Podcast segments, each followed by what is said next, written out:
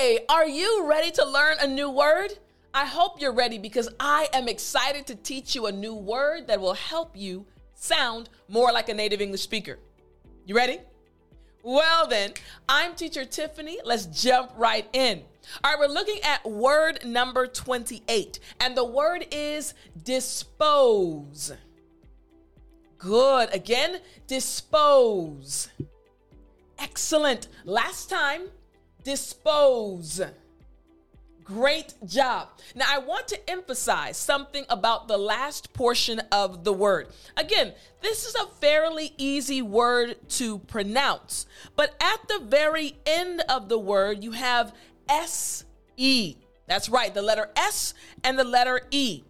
And you notice that at the end of the word, even though there's an S, we don't have the S sound. Listen very closely. Dispose. You heard it right?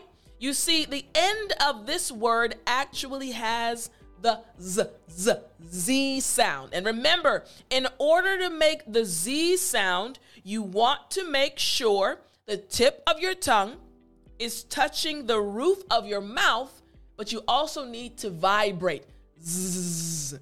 Right? So air is coming through a little bit and you're buzzing like a bee. Remember, we talked about bees as they pollinate flowers, they buzz through the air, right? So again, zzz. Excellent. So last time after me, the entire word dispose. Excellent job. Now, what does this word dispose actually mean? It just means to get rid of to get rid of.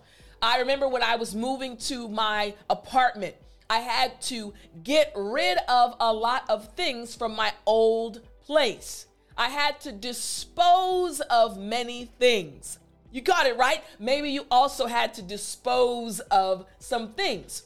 So let's check out an example sentence. Here's the example sentence I need to dispose of this broken toy.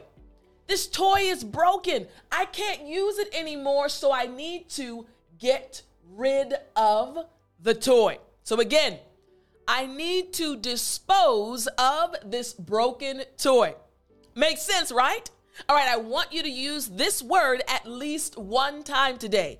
You can do it, and I'll talk to you next time.